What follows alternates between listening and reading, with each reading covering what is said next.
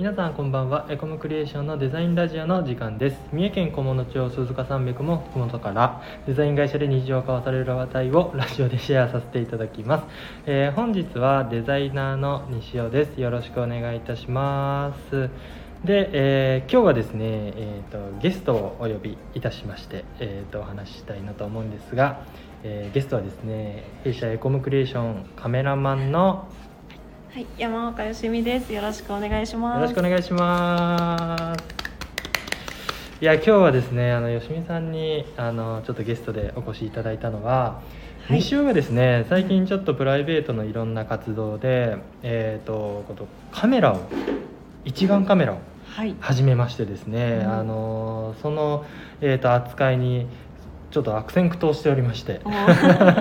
本当に普通に事務所でね、よしみさんにもいろいろ聞いたりだったりとかしながらちょっと勉強中なんですが、ちょっといつもよしみさんに教えていただいているような内容を皆さんにもですね、ぜひシェアしたいなと思いまして、はい、今日はよしみさんにカメラのことをいろいろ聞くコーナーというようなところで、はい、2人でお送りしたいと思います。よろしくお願いします。はい、お願いします。よろしくお願いいたします。はい。で、今日のテーマは、最初の一眼カメラはどうやって選べばいいのっていうのをちょっと聞きたくてですね、はい、僕大変悩みまして、一番最初に、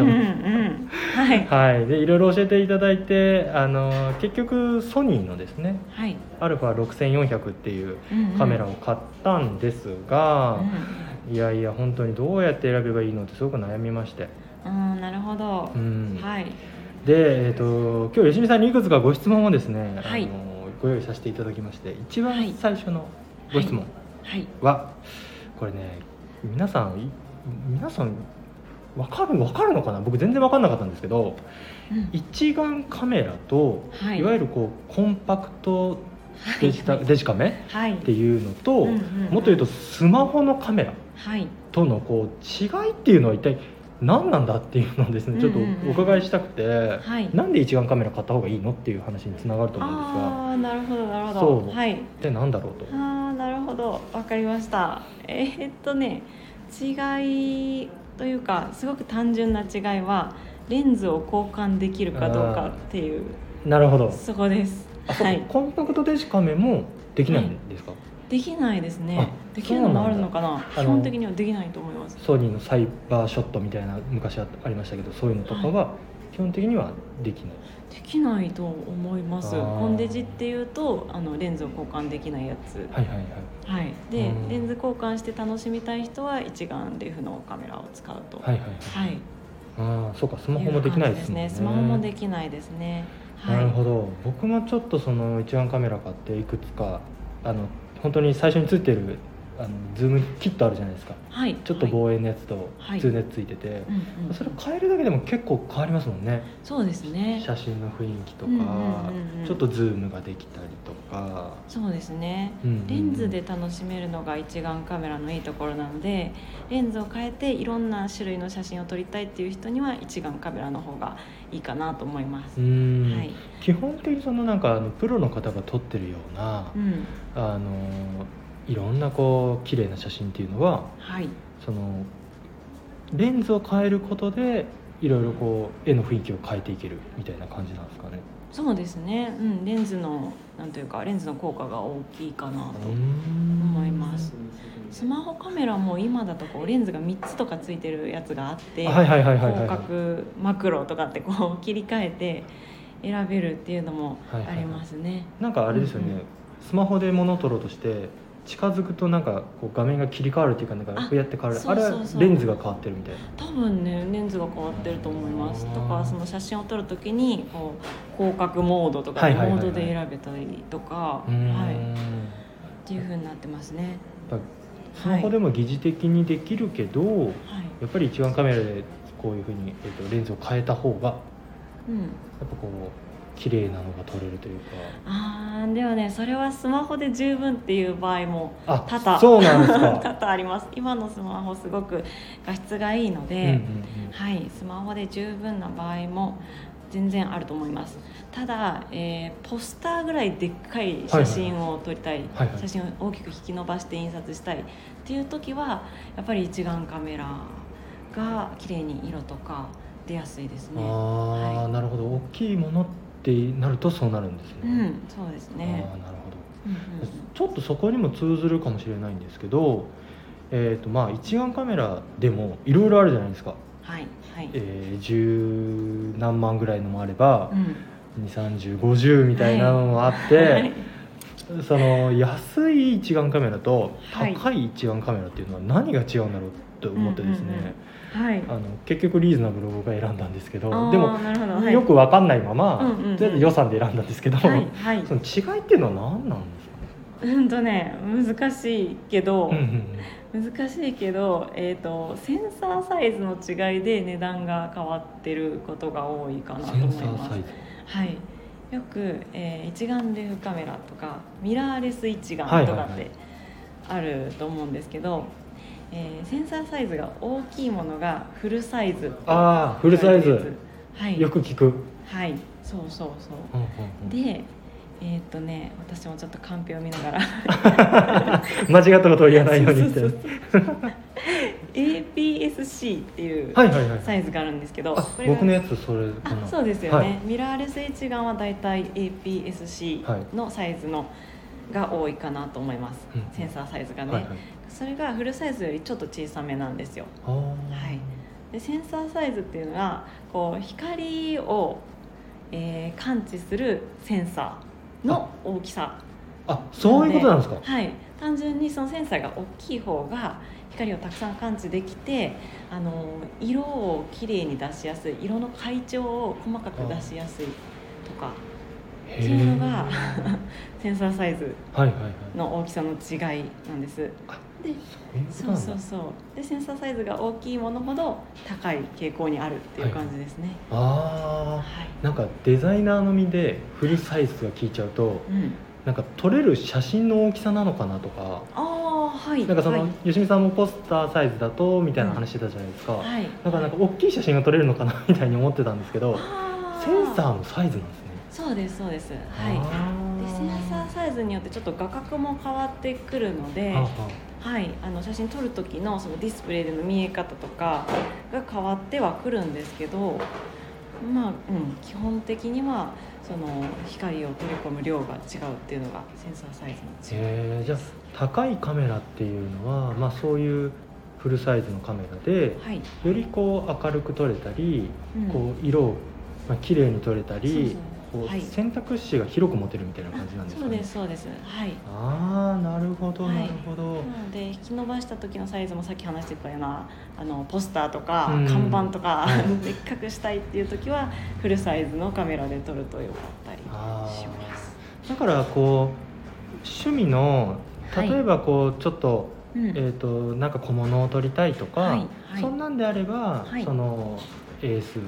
はい、APS-C のミラーレスでも、はい、で十分いいかなって感じなんですね。はい、なんかプロの人がそういうフルサイズとかを使うのは、うん、まあ、お仕事で看板用の写真とか、はい、ポスター用の写真とかを撮ることがあるからフルサイズを選んだ方がいいよね、はい、みたいな感じ。そうですそうです。はあ、はい、なるほど。そうなんですそうなんです。じゃあ僕の場合は、はい、ミラーレスのそのちょっとちっちゃいサイズで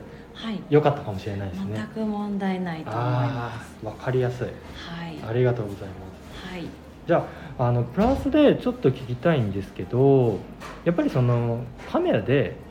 撮りたいものっていうのがあるじゃないですか、はい、例えば僕だったらちょっとしたその、まあ商品写真撮影というかちょっと小物を撮りたいなとか、うん、はい、子供を撮りたいとかあると思うんですけど、うんうんうん、なんかそれぞれ例えば風景に適したカメラとか、はい、子供を撮るときに適したカメラとか、うんうん、ちょっとちっちゃいものを撮るときに適したカメラとか、なんかそういうのってありますか？あー、なるほど。カメラというよりレンズかなと思うんですけど、レンズの選び方かなと思うんですけど、よく、景色風景を撮るときは広角のレンズを使うことが多いですね。はいはい、ちょっと広い感じで撮れるという、そうそうそうです、ね、うんうん、広い感じで撮れる広角レンズを選んで、で、F 値を高めで取ったり出た F 値出ました F 値難しいやつ出たF 値っていうのがね、写真撮ってると F なんとかってこう F の後に数字が続いたのがどこかに表示されていると思うんですけども、うんうんうん、その数字を大きい数字で撮れば撮るほどこうピントが合ってる範囲以外の範囲も、細かく映る、はっきり映る、はいはいはい、ボケずに、はい、ボケずにはっきり映るっていうやつです、はい。で風景を撮るときは撮り方にもよるんですけど、一般的には F 大きめで F11 とかもっととか F 大きめで撮って、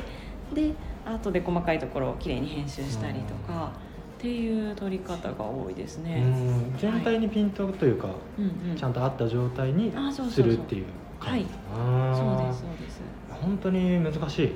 うん、F 値とか僕もちょっと頑張ってね、うんうん、やってるんですけどすごく難しいけど、うん、難しいですよね。そういう感じなんですね、うん、カメラのオートモードで風景モードがだいたい入ってるので、はいはいはい、それで撮ってみるとその F 値が高めに勝手になったりはい、そういうことなんですね。ああいう、はい、こう何々モードみたいなそうです。そういう設定をあらかじめしてくれてる。そうですそうです。それで、風景だから緑とか青の色が鮮やかに綺麗に出るように設定してくれたりとかします。へえ。風景モードだと実際はそういう数値とかその色のモードとかを、はい適した感じでしてくれてる、はい、もうこう風景モードみたいな。そうへえ。じゃあ全然なんかこういうの使ったら負けだと思ってましたけど全然使っていいやつなんですね。そうなんですよ。意外とねオートモードが便利なのに、はい、それを避ける方って多いんですけど、はい、私も避けがちではあるんですけど、はい、あれ使ってみると本当にちゃんと考えて作られてマニュアルで撮らなきゃいけないみたいなそう結構そうですよ。ああそうなんですね、うんうん、なるほどありがとうございます。例えば子供を撮りたい場合、はい、例えば運動会とか、うんうん、公園で遊んでるとことか、うん、だとやっぱりカメラというよりそういう設定なんですかね。設定とかレンズですね、うん、子供を撮りやすいのもあるんですけど例えばキヤノンの EOS KISS とか、はい、子供を撮る世代の方にすごい人気で使いやすいカメラにはなってます、はい。でも、そのカメラを選んでもいいし他にも、自分が持ってるカメラで、ズ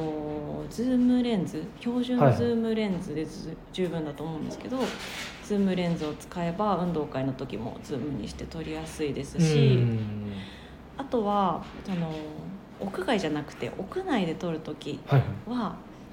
単焦点レンズっていうのを使ってみるのもおすすめです。50ミリぐらいの単焦点レンズで撮ると単焦点レンズは何がいいかっていうと明るく撮りやすいのとあとボケやすい、背景がボケやすいっていういいところがあって、なので子供を屋内で撮るときなんてちょっと部屋の中ってやっぱり外に比べると暗いですし、なんで明るく撮りたいって思うと思うんですけどそういう時に単焦点レンズを使って撮ってもらうと子供以外の背景がぼやーっと綺麗にボケていい感じに撮りやすいです。なんか単焦点っていうとただボケるレンズだと思ってましたけど、それをちょっと明るめに撮れるとかそういうのがあるんですね、はい、そうです、はい。ありがとうございます。いや難しいけど勉強になる。すごい勉強になるもう沼ですもんね。本当に沼ですね、やりすぎてはいけない気がするありがとうございますでですねはい、僕のこの土曜日の時間はこれからちょっとね連載でカメラについていろいろ吉見さんに教えてもらう感じで何本か進みたいと思います、はい。で次回はですね先ほどちょっとお話に出てましたがレンズについて、はい、もうちょっとお伺いしたいなと思います、はい。さっきもね、風景撮るときはとか子供撮るときはっていう話も出ましたけれども、例えば望遠レンズ広角レンズっていうのはどういうものなのとか、はい、さっきのどういう設定で撮るといい感じなのみたいなものをもうちょっと掘り下げて、次回はお伺いしたいなと思いますので、皆さんよろしければ次回もまた聞いてみてください。はい、では吉見さんもありがとうございました。はい、ありがとうございました。はい、本日もお聞きいただきありがとうございました。チャンネル登録やいいねをしていただけると嬉しいです。エコムクリエーションでは Twitter や Instagram といった SNS も運用しておりますので、気に入っていただける方はぜひそちらもチェックしてみてください。またこんなこと聞きたいという方はレターからご質問いただけますと嬉しいです。それではまた次回の配信でお会いいたしましょう。またね。またね。